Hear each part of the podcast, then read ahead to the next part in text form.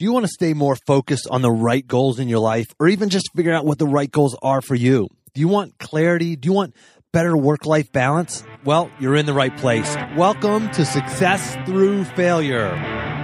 Welcome to the Success Through Failure podcast, the show that reveals failure as your path to success. You'll listen to intriguing interviews with some of the most successful people on the planet and learn how their failures became a launchpad for success and how yours can too. Here's your host, former Division 1 All-American wrestler, former Division 1 head coach, speaker and personal coach, Jim Harshaw. Welcome to another episode of Success Through Failure. Today I bring you Drew Tarvin. I've had tons of amazing guests on this show, well over a hundred now, billionaires, astronauts, professional athletes, world renowned entrepreneurs, and they've shared their insider secrets for success. They've offered everything from top book recommendations to success hacks to action items that you can use today to see results immediately. If you're like me, you love this kind of stuff. And if you're like me, you want to get the cliff notes, or I guess these days they call them the spark notes. Well, you can get access to the action plans from your favorite guests, like Spartan Race founder Joe DeSena from episode 27, or Navy SEAL Mark Divine from episode 45, or maybe fitness guru Tony Horton from episode 85, plus other amazing tips and tactics to help you get clear on how to get from where you're at to where you want to be. I put all this in one place because you're busy and you want to get what you need quickly so you can move on with your day. Here's what I want you to do. Go to jimharshawjr.com slash action to get instant access to everything I just talked about. That's jimharshawjr.com slash action. And if you're listening to this on iTunes, there are three dots on your screen. Just touch the three dots, select View full description. There you'll see the link to download all the incredible resources and action plans that I just mentioned. Now for today's guest. I want to do things a little bit differently today. Now that I'm working from my home office, I have a little more time to put into my podcast episodes. And what I want to do is, uh, after I record the episodes, I want to go back and now record the intro. So I just got off the off of Skype, not off the phone, but off of Skype with Drew, and it was a fascinating interview. I'll be honest, I didn't know how this one was going to turn out because you know, how interesting is it that, you know, you want to have, how do you, you know, you want to incorporate humor into your life and humor into work? Is this really relevant? How impactful is it going to be? And, you know, what's his failure story going to be like? And I was blown out of the water by all of it. If you're anything like me, I'm not naturally funny, right? Every once in a while I crack a good one and I'm kind of proud of myself, right?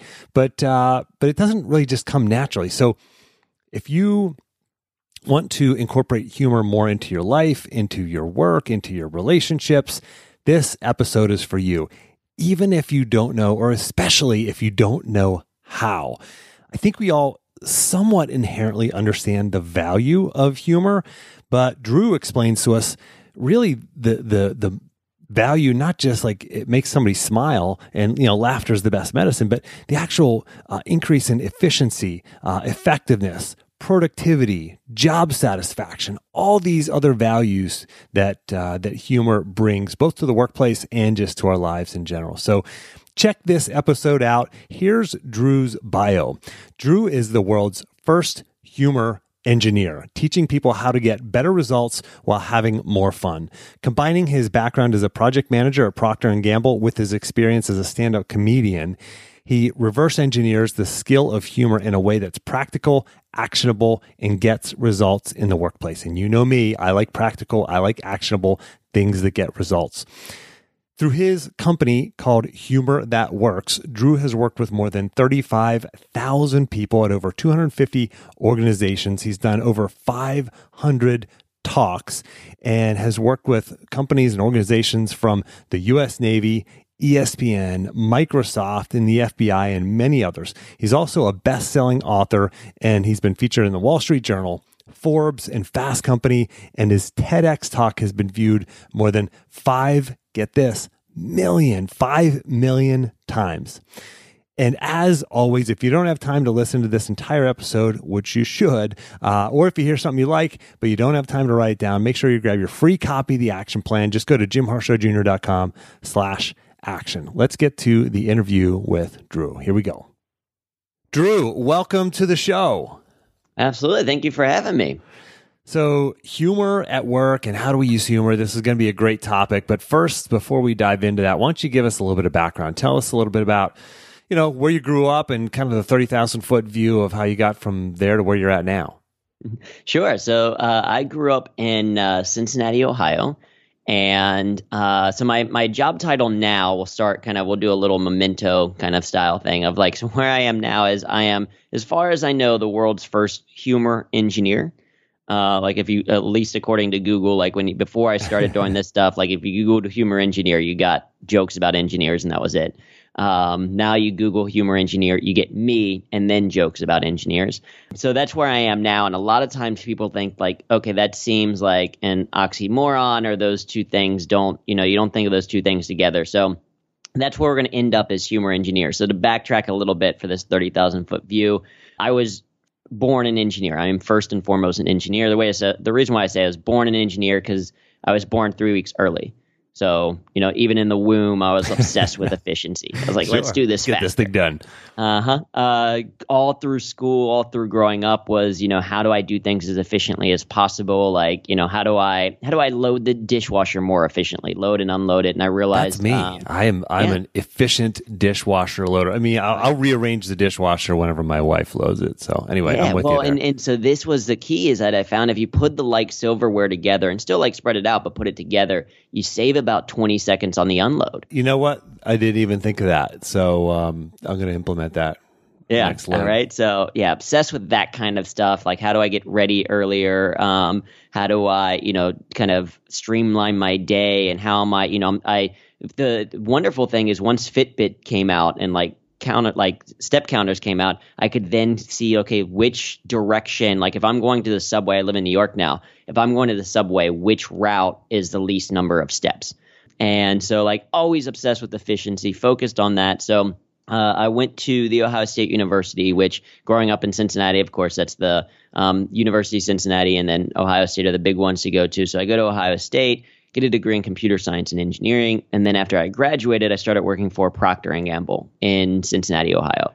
And that's where their global headquarters are. That's where, when you're a kid growing up, people are like, okay, if you can get a job at P&G, you're like set uh, because you know they take care of their employees and you're going to have interesting work and based on your salary versus you know cost of living for a kid growing up lower middle class to go into like that type of role like it was super exciting i was like basically this is my next you know my entire 40 year career in working is going to be P&G Sure. and the problem is that once I got to P&G, I loved the work, but I realized there that you can't be efficient with humans, right? Like you could be efficient with computers, but not with people. Yeah. And I didn't have the the skill set that I needed to be more effective with people, right? So it's not about being efficient; it's about being effective with humans. And I didn't have that skill set naturally, but I'd started doing improv and stand up in college.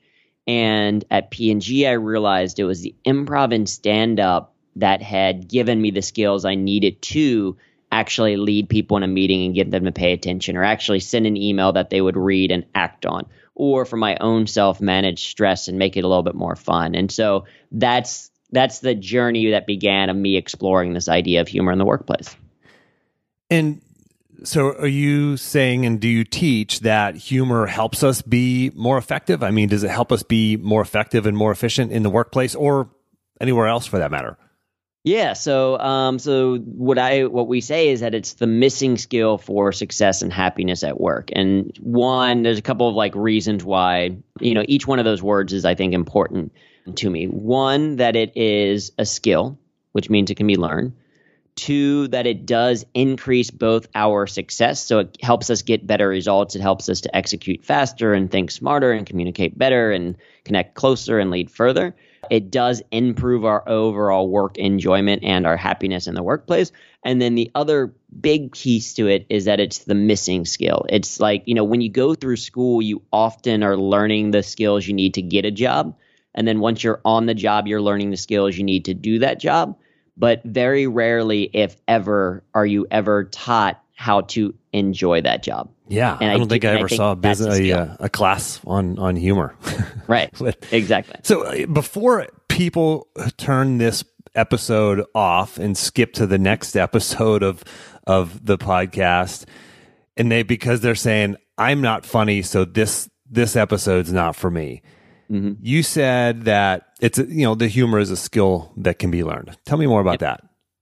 Yeah, I think exactly right. So many people think that it's like this innate ability. In fact, uh, so I was, uh, this is a few years ago, I was speaking in Switzerland at an event, and one of the other speakers was a gentleman named Kevin Richardson. Kevin Richardson, he's also known as the lion whisperer. So if you've ever seen like the YouTube videos of like a lion hugging a dude, that's this guy. He lives in South Africa. He raises lions from really when they're really young as part of like confer- conservation efforts. Uh, they treat him as one of the pride. Uh, I think of him as kind of like the human version of Rafiki from The Lion King. And so he lives with lions. And uh, we were talking before the event. He found out that I did stand up comedy, and he was like, "Oh, I could never do that." It's, he's and I was like, "Why?" And he's like, "Because it's too scary." Too scary. like, the guy who lives with lions. yeah, you live with lions, literally things that could eat your face. And yeah, and so people have this fear. They're like, oh, I'm just not naturally funny or whatever. And the reality is that humor is a skill, which means it can be learned because it's simply a set of behaviors and a set of actions, and those things can be learned. It's like cooking. Yes, there are some people who are naturally better cooks than others. I am not a very good cook, but I can follow a recipe. I can kind of start to get better over time as I practice things. Or the other aspect of the reason why I like cooking as a metaphor is that to use humor in the workplace, you don't always have to be the creator of the humor. Instead, you could be the curator of the humor. You could be, you know, you don't have to be the one that says the funny line, but you could be the person that shares, you know, a great TEDx talk on the uh, uh, idea of failure and why it's so important to teach that to people. You could be like, oh, let me send this out to my entire team. Or you could hire someone to come in and help you with it. So some of the work that we do with Humor That Works is we work with organizations on, okay, here's how you can implement some humor strategies and here's how you build that skill. So you don't have to do these things alone. It starts first with kind of like the choice and the mindset to say, okay, this I I see all the benefits to humor, which we can talk about, but because of that, I now want to implement them and here's how you do it.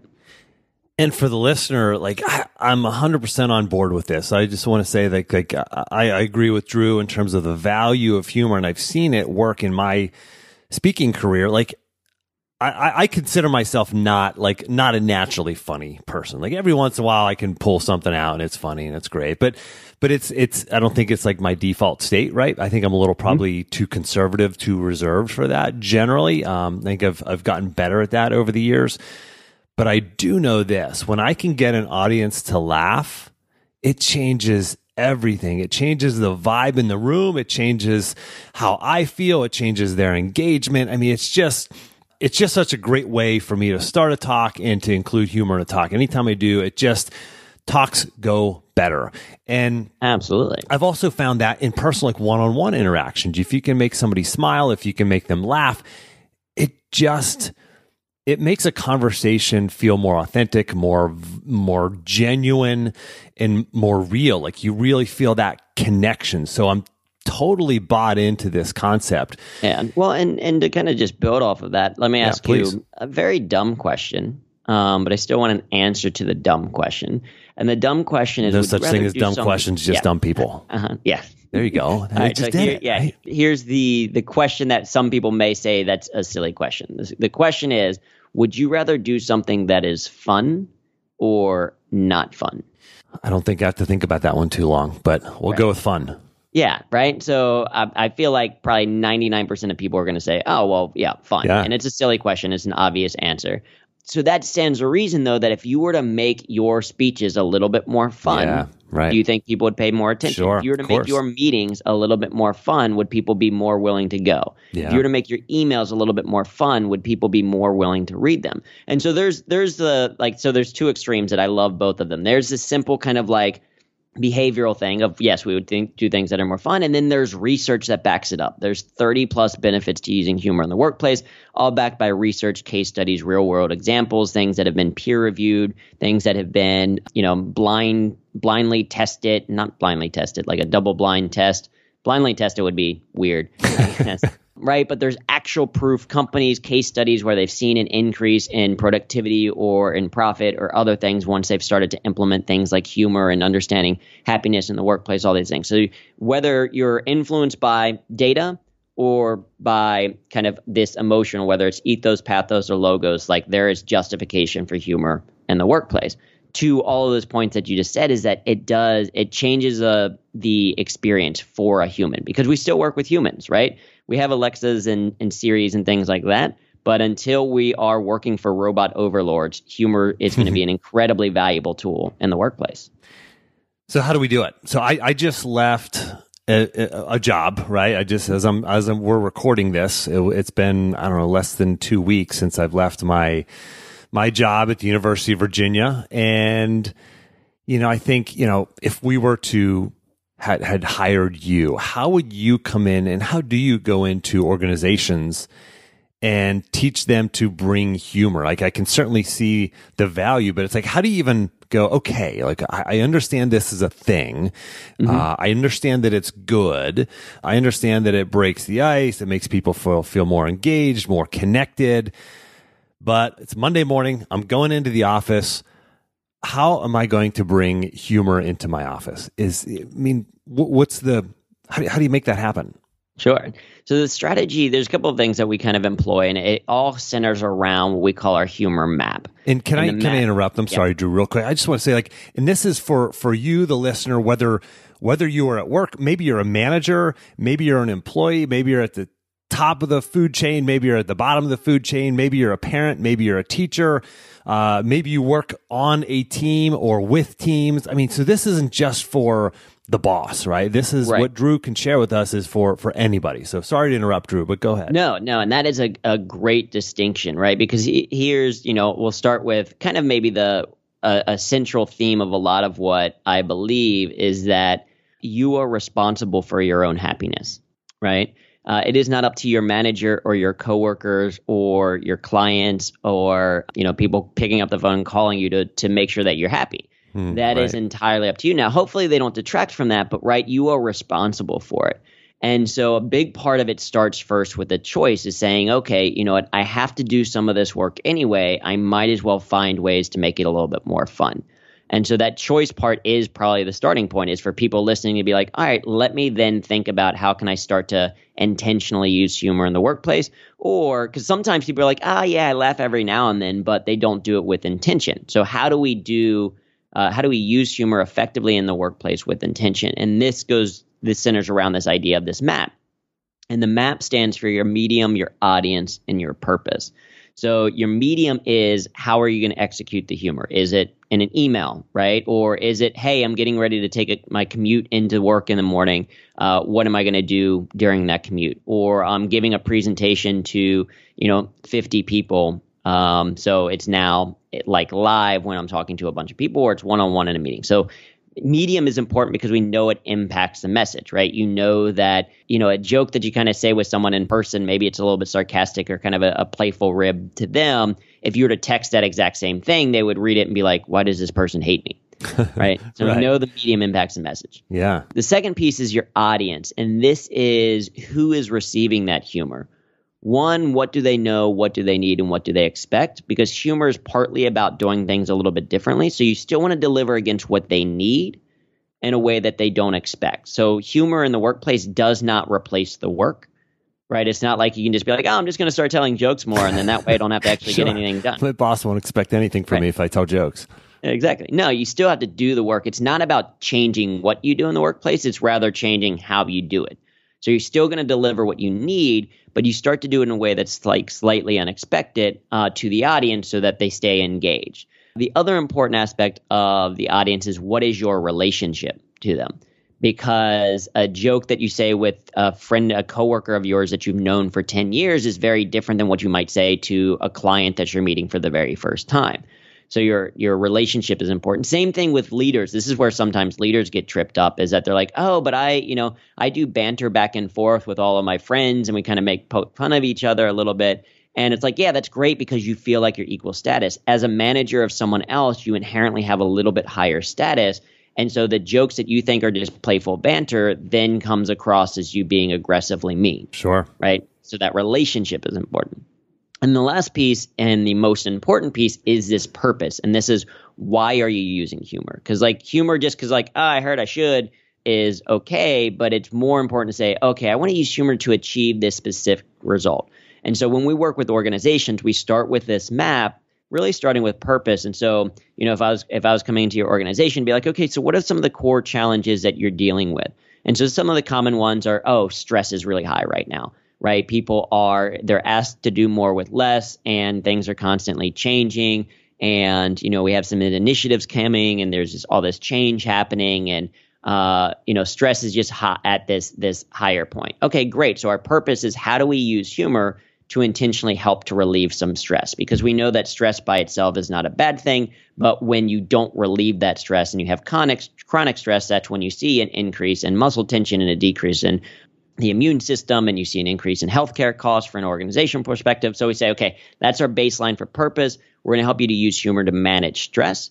Okay, here are some strategies for doing that. Things like strategically disengaging, encouraging people to take breaks, not just, you know, on the weekends, not just at night, but daily, hourly, where they're like, okay, after a meeting, they're allowed to have, say, five minutes to themselves to watch something comedic to make themselves laugh and kind of increase blood flow through the body and all that. Or we might teach them a strategy around how do you reframe stress? How do you look at things so that what maybe causes you stress rather than finding the stress in it or the things that make you frustrated by it, here's how you find the humor in it, right? So we give those kind of techniques all based on what they're trying to achieve. That's interesting. So you got my mind thinking now. It's like, yeah, you can walk out of a meeting, maybe a meeting that was particularly stressful or something like that and you can send everybody a, a meme or a you know short YouTube clip from Seinfeld or, or something like that, some kind of joke that uh, you know if if appropriate, obviously, and considering yeah. the you know like you said the medium, the audience, and the purpose.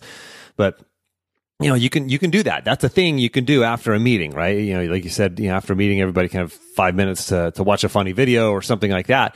It's like when you're in you know I'll go back to the two words, well, the one word that you use, and I'll, one word I'll add to it is intentional. Like you have mm-hmm. to be intentional about this. Like I think everybody understands that humor is valuable, and I do want to hear from you, Drew, some some of the other benefits. We did touch mm-hmm. on that, but we all understand that there's value in humor. So it's like then you have to be intentional about it, right? It's mm-hmm. like, it's like anything else. There's there's value in in being healthy, so you have to be intentional about what you're going to eat for lunch, what you're going to pick mm-hmm. off the menu, what you're going to pack for lunch, how are you going to spend your your Saturday morning? Are you going to go for a walk? Are you going to are you going to sit down and eat donuts? Right? It's like right. you have to be intentional about things that are beneficial to you.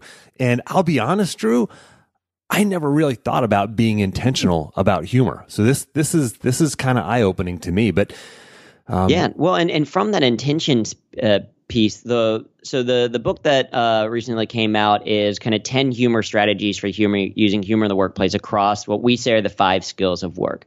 Right. So the five skills are you have to be able to execute. So you have to be able to complete a task, send an email, you know, shave an alpaca if that's your job. If you're an alpaca farmer, you have to be able to actually execute. Uh, you have to be able to think. So you have to be able to strategically plan and solve problems as they arise and create a plan for the the future and mitigate, you know, things that come up. Uh, you have to be able to communicate, uh, and that is, you know, sending emails and explaining things in a way that people understand. You know, picking the right emoji in a, a text so that you convey the right message. You have to be able to connect at a human level because, again, we still are working with humans. So, how do you build relationships, emotional intelligence, empathy, and then finally, how do you lead? You have to be able to influence people towards a common goal. And this is a similar thing, like you said, whether you are brand new into an organization or you are the um, the head honcho, you have to be able to lead. You have to be able to influence. And so every job is some set of those five skills. And so that's why humor is this missing skill. So, so humor can be applied to each one of these skills. And that's kind of the intention piece of like thinking about okay how does this actually work? So there's there's two strategies in the book for each one of those. But the bonus strategy back to the intention intention piece the bonus strategy and what we encourage everyone to do regardless of whether you you know look at some of the stuff that we put out there or not is to simply think one smile per hour. As you go through your day, think about okay, what's one thing that I can do each hour of the day that brings either a smile to my face or the face of someone else. So, like you said, you're going into a meeting, you know, it's an hour long meeting. What's one thing that you can do in the meeting that brings a little bit of humor into it? So, I think, yeah, having giving people time at the end of the meeting to, to do something or sending them something funny, I think is great. At P&G, I used to start each of my meetings with a kind of get to know you type question if it was like eight or nine people in the room because one, it would help us build relationships with each other, get to know each other a little better. But two, it would just reset the day people would come in super stressed. We'd start off with something simple like, okay, you know, what's the first thing you remember buying with your own money? Everyone go around and they say. Or uh, you know, you can do the classic two truths and a lie. You can do uh, an improv activity if you want, but something to kind of reset the energy of the room to say, okay, let's let's take a quick break so that we can be, you know, what people are like, ah, but that's not efficient. I want as, as short as meeting as possible. Yes, it should still be a on agenda meeting, but having that as an agenda item allows people to refresh and they're more engaged in the meeting because they've got the blood flowing and all that, right? So yeah, you can say right. each of these hours of the day, what's one thing that I can do? And that's how you develop intentional or turn it into a habit. Yeah, and I love these specific tactics you're giving us, right? This is this you know the idea of doing something right after a meeting the idea of starting a meeting in a certain way I, I was just uh, where did I read it or maybe heard on a podcast? Uh, oh, I was at. I'm sorry. I took a uh, a class on team building, and just one of the things that, that was brought up by the leader was this idea that you know we go into meetings with like a checklist, right? Okay, we've got to cover these mm-hmm. these five or ten agenda items, and then we're done. And we everybody walks away. Well, if you're working in a team, one of the most valuable things you can do is is build relationships and develop trust. And that's what you're talking about. Like this is another you gave us another tactic, Drew, that you can start a meeting with the question. I mean, Google, you know, for the listener, go you can Google, you know, icebreaker questions or funny questions to ask in a meeting or something like that. Funny ways to start a meeting. I mean, you, you can mm-hmm. find stuff. And Drew, you probably have a lot of that on your website and resources there. So we'll direct people there as well. And it's, uh, and, and it's andrewtarvin.com. Am I right? Yeah, so actually, all on the humor side, it's humorthatworks.com. So, in fact, if you Google 50 questions to get to know someone, we're one of the top links on that page because of that same thing of like, okay, if this is a strategy, now let me develop some questions so that it's not a like, well, I got to think of a question every time. No, I just created a list and then I could then go down that list for sure. And that's that's the engineer side coming out is like, okay, what are the the tactics on an individual level? And that's why the first book that we wrote was called 501 Ways to Use Humor in the Workplace it was simply meant to be here's a reference guide that if you want to use humor but you don't know how, go to the the book, turn to any page and pick one of the things there, just as a starting point. Because what happens is as you start to think about this one smile per hour, yes, maybe you start with some of the ideas that we share, but then you're going to start to notice some things yourself. You're going to start to be like, oh, you know what? I have a commute, and uh, that would be a great time to to listen to the podcast that I like or you know oh i got to go through i'm going to batch process my email so the next 30 minutes i'm going to go through email. So maybe i'm going to listen to music that i like or maybe you know one of the things that i'll do is i'll start to read emails in a different accent in my head right? Just as a way to make it kind of a little bit different. So you're going to find your own strategies find the own things that you like leverage your own strengths because some people yeah maybe you're not a great joke teller. Maybe you always kind of miss the details and stuff like that. So we're not saying learn how to tell jokes Maybe instead, maybe you're great at visuals. Maybe you take fantastic pictures. Can you start to incorporate more images into your meetings that are related to the content that you're talking about? Or maybe you're a great illustrator, so you start taking visual notes. Or maybe you are a great storyteller. Like, you know, you're going to find your own way, but it's the important part is starting that habit.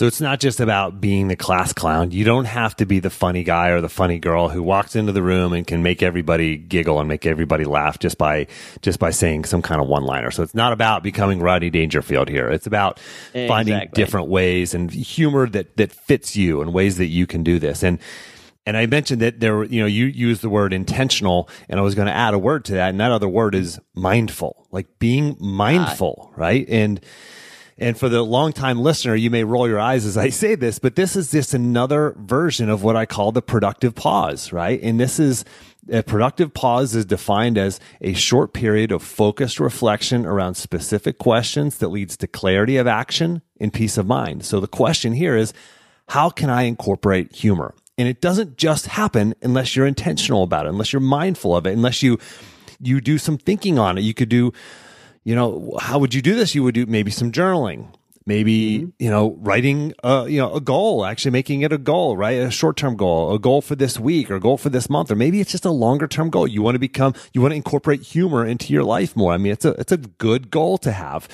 you know, sitting down on, on Sunday night, planning out your week and thinking, okay, you know what? Things are kind of tense at work right now, or things are fine at work right now, but I want to up them a level.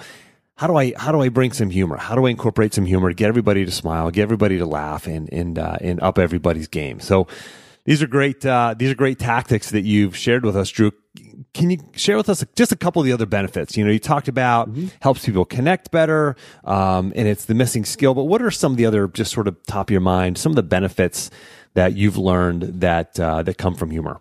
Sure, and I really quickly want to build off of that mindful and the productive pause. I think that's brilliant. I think it's it's fantastic. And you mentioned journaling as one of the options. If you want to become more humorous, one, if you eventually maybe want to do stand up comedy, which is not the goal, right? The goal is, like you said, it's not to be seen as a funny person in the office. The goal is not for people to always constantly tell you, oh, you should do stand up comedy, right? It's the goal is to be effective in the workplace. But I would give the same advice whether you just want to add, start to see humor a little bit more in the world, or if you want to do that, the starting advice is the same, and that is to create a humor notebook. So that is to create essentially what is a journal or a repository where anytime something comes up that you think is funny, anytime you watch a funny video that you really like, anytime that a crazy story or something happens with a client or whatever that's kind of ridiculous happens, anytime you have this kind of observation, because because the source of the starting point of the skill of humor is really your sense of humor, and your sense of humor is like what do you find interesting. So anytime something goes like you're like, huh, that's kind of interesting. I wonder why that's like that. You write it down in a humor notebook and then when you want to go back, like that Sunday night, or you're prepping for a meeting or something, and you're like, oh, I want to incorporate humor in this this meeting, but I don't know how. You rather than starting from scratch, you can go to your humor notebook and look through it and be like, oh yeah, I talked about, you know, I learned this exercise from that podcast, so maybe I'll try that. Or yeah, this is kind of an interesting idea about like it's crazy like how everyone replies to all, and isn't it terrible when like people reply to all to say not to reply to all? What's that about? maybe I can find some humor around that right? Like, so that's the starting point, and that helps you one so that you're not starting from scratch, but two, you know, I think this habit piece is it helps to. Are you familiar with the reticular activation system? Yes. Right. So RAS, and and if you're not, if you're listening, you're not super familiar, and you can correct me if I'm wrong, but my understanding of it is kind of like you know, if you if a friend of yours buys a car, so like my mom just recently bought a Subaru Outback. Right. So I've now started to see Subaru Outbacks like everywhere on the road. And it's not that there's an increase of Subaru Outbacks. It's just that my brain used to filter that information because it said, you know, it's constantly filtering tons of information. It doesn't know what it needs, what it does. Like it's saying, oh, that's not important information. Now it says, okay, maybe you want to know this because, hey, maybe that's your mom. and so I'm just now aware of it more. And right. so the humor notebook basically does the same thing for humor because I don't think that funny things happen to funny people. I think funny people see the world in a funny way. Sure. And so by creating this notebook, you're starting to attune yourself more to the everyday things that happen in life to start to find the humor in it. So I think that's a great kind of just kind of like build off of, like you said, the mindfulness around it. And by developing it as a habit, it becomes more natural. It's not something that you have to do so uh, consciously every single time. And, and, I'll I'll leave it with this piece before I get into a couple other questions I want to ask you, Drew. But I'll leave this for the for the listeners. You know, a few years ago, I would I I guess about four or five years ago, I've always said that I'm not a morning person. I just I don't like to wake up early. It's not my thing.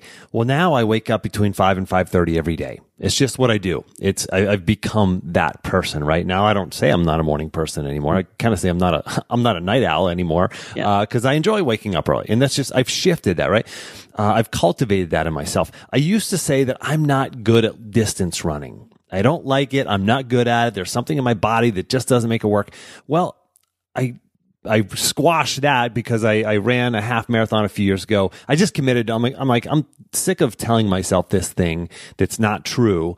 And so I just forced myself to, to do something that was out of my comfort zone. And I, I ran, uh, you know 12 13 miles and it was fun and easy mm-hmm. actually and i was like wait a second i guess i guess i was telling myself a lie this whole time and so if you're sitting there telling yourself that i'm not funny um, i'd consider challenging that challenge yourself and grow in that area. It's something that you know, as Drew's told us, there's there are many many benefits to it. So yeah, and to and to quickly hit on those, yeah, in terms of additional benefits that you get. So there's individual benefits of like you're going to be long term more effective and more productive because you know one of the things that I love productivity like as an engineer i'm obsessed with it one of the things that i have found is that it is very difficult to be productive if you are dead right? Or if you feel like death, right? If you are sick and tired or burned out, stressed out, worn out, you know it's difficult to be productive. And so, humor and managing the stress around it does increase your productivity and engagement in the workplace.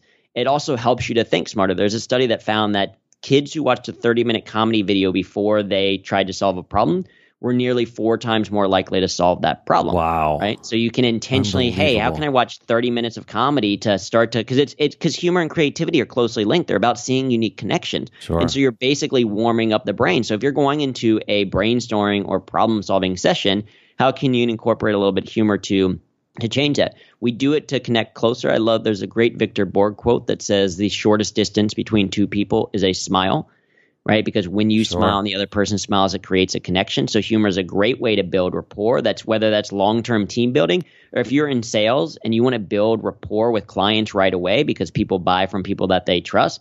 Humor is a great way to do that. Rather than starting immediately like here, buy this thing, build a little bit of rapport, have a little bit of fun, use a little bit of conversational humor. And then also it's great for leadership as well because people who use humor are seen as stronger leaders. And so you can use a little bit of that humor. You can use it to diffuse tension. You can use it in a lot of different moments. Uh, and you can encourage other people to use humor to build a stronger, more uh, cohesive team. And when organizations build a culture of humor, they see an increase in employee productivity. They see a decrease in employee turnover. They see uh, an increase in job satisfaction. In a lot of cases, ultimately an increase in profit. So there are tons of benefits to using humor in the workplace for the leaders out there, if you've been turning over every stone trying to figure out how to increase productivity, increase retention, uh, make your employees happier, all those things, I mean, this is if this isn't one, this humor isn't one that you've tried. Uh, give it a try. There's a great sales guru who's written so a bunch of books, and he's just really, really amazing guy. I've listened to his audiobooks and, and watched a lot of videos, but his name's Jeffrey Gitomer and he always says, if you can make them laugh, you can make them buy. And it's just yeah. and he said he has a great quote. I think it's him that says, uh, "At the end of laughter is the height of listening." Yeah. So if you want people to pay attention to your message more, you use a little bit of humor to start to get them yeah. engaged, and then you can tell them anything. Drew, man, you've really opened my eyes to this. This is uh, this is uh, an even better conversation than I expected it to be. So, I mean, it, starting off with the dishwasher loading techniques, yeah, I mean, that was absolutely. that really that, is that really what I'm taking away away from this right now. So. Well, and the one thing that I do want to uh, touch on very quickly, as you started to mention, is that you have to be comfortable with failure in this scenario. You have to be yeah. comfortable with saying a joke that is not going to make people laugh. And certainly, one, you want to stay positive and inclusive because some people are like, okay, and because all the stuff that the benefits that we're talking about is assuming that you are using appropriate, effective humor for the workplace. And so, aside from, but no one's ever been fired because of a bad joke, but they have been fired because of an inappropriate joke. And so, understanding the difference between the two, a bad joke is just one that people don't like laugh at or they don't like. I love bad jokes. I just tweeted out just the other day. I love tweeting out puns and wordplay and all that. I just recently tweeted out.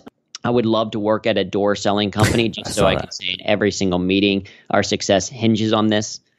Uh, right? It's a terrible That's joke. Great. It's a bad joke. It got it got ten likes and two retweets. I'm looking at it yeah. right now. So right. Know, and then okay. on Facebook, it's it spawned. This is what I love about Facebook is that I'm friends with a bunch of comedians. It spawned a bunch of people then adding their own jokes. They're like, oh, this would be an open and shut case, and uh, It'd be easy to screen cap, uh, applicants here. So like a lot of additional puns to it, which I love.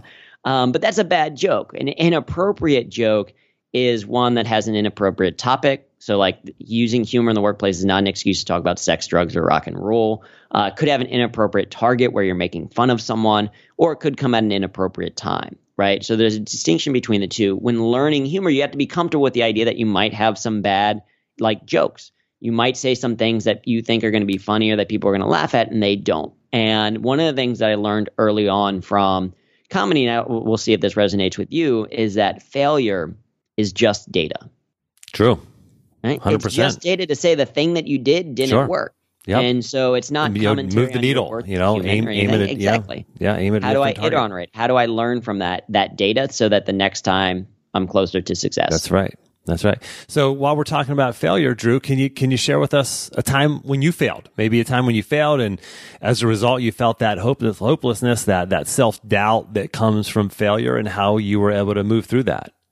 Yeah, well, the one of the the fourth stand up show that I ever did, I failed, and and what we would say in comedy is I bombed uh, really hard. Uh, it was a stand up comedy competition at Ohio State, the fourth show that I ever did. I was in a comedy competition. I had made it to the semifinal, like the second round. So for the show, there's 200 people that showed up. I was super excited, so I invited my mom and my brother and everything. They came up, and that show they had guest judges. And the guest judges were Mark Curry um, from a show called Hanging with Mr. Cooper, which I'd like grown up watching the day, so it's like a, a celebrity to me on stage. A guy named Jo Koy, who's a very funny comedian, and Daniel Tosh. And this was before Tosh wow. 0, but he was still a pretty well known like comedian. He was sure. a traveling wow. um, college comedian at that time. They're literally on stage as the guest judges. So I have a six minute set uh, I'm doing pretty well. I get to like minute three and a half or four, and I completely blank on what I'm supposed to say next because I had memorized everything word for word. And so I couldn't figure out the next couple of words, and so I just blank. And so I stood on stage, I looked down, and I said, "Wow, sorry, wow." And I did that for 30 seconds, and I know it was 30 seconds because I have video proof of it. Oof, and uh, and it was very painful. And I mean, it was so painful to the point that my brother refused to watch me do stand up for like four or five years after that because he he he would always he would hear me say I'm going to do stand up and he would he would remember how painful it was for him sitting in the audience, yeah. let alone me on stage. So it was, it was, a massive failure, but over a couple of uh, weeks learning from that failure, I learned one not to be extemporaneous, or one not to be memorized word for word, and I think this is true for speakers as well. You memorize word for word, and then when you get up and speak, it's about trying to be perfect and correct to the script versus just delivering a good experience in the moment. So I prefer to be extemporaneous. I have my key talking points. I know a couple of key lines that I need to say in a certain way, but aside from that, it's going to flow a little bit di- uh, different each time. Then the second piece is that I learned, and this actually came from Dave Chappelle. He talked about this of like he knew he could become successful as a comedian or he could do comedy when he bombed really hard and realized that that was the worst that could happen. He was like in comedy, if you bomb, okay, yeah, no one got hurt, no one was shot or right. killed. And it doesn't feel great, but hey, I've already felt this once. So, you know, let me just work to not feel it again. But if I do, at least I know I can rebound from it. And so I kind of took that same mentality of like, okay, yeah, again, this is when that failure is just data started to kind of seep into my mind of like, it didn't work. Uh, I don't want to experience that. So let me do the work so that I don't. But worst case scenarios, I just learned from it to say, okay, why did I forget or why did it not resonate with the audience and what can I, how can I improve for next time? I love that. So that failure led to pain. All right. And, and a lot of people are going to say, okay, pain, uh, I won't do that again. right. And, and I want you, for the listener, to think about this in your life. What did you try once and, or, or a few times, and then you felt pain and you've never tried it again. You gave up, you stopped because of the pain and eh, it, maybe the shame or the embarrassment or whatever that was. And also, I want to point out that Drew felt the pain and he didn't quit. Eh, it, it, would be easy to say, well, I guess this isn't for me, right? right. Here I am. It's, you know, I'm, I'm just an amateur here, just kind of learning the trade. And really, I bombed in this short little segment, you know, with a couple hundred people. I guess this isn't the right industry for me. This is not the right career path. But obviously it is. Looking at what you're doing now, you're a worldwide known speaker and multiple books and millions of views on your TEDx talks and et cetera, et cetera And I just want to challenge the listener to internalize that. Think about you. Think about yourself. Think about the pain, the embarrassment, the setbacks that you've experienced that have made you stop chasing that dream. Stop doing the thing that you want to do because you experience pain. It's, it's, it's data. It's information.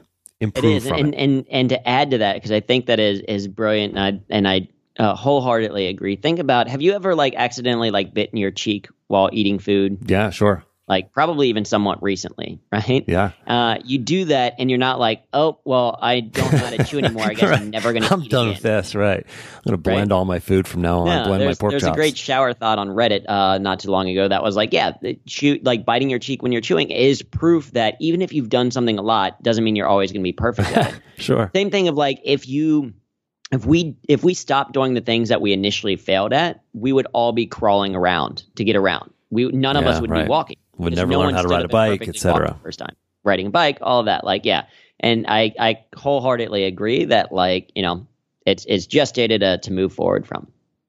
So, Drew, for the listener who says, "Okay, I'm in. I, I get the value of humor. I want to start incorporating it more into my life."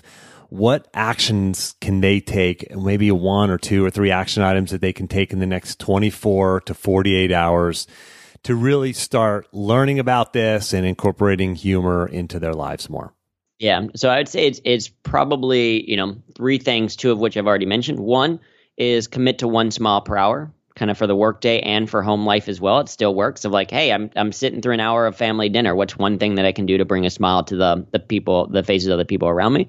Two is humor notebook is to start that repository, whether it's you know Evernote or no, the Notes app on your phone or it's a physical, tangible book.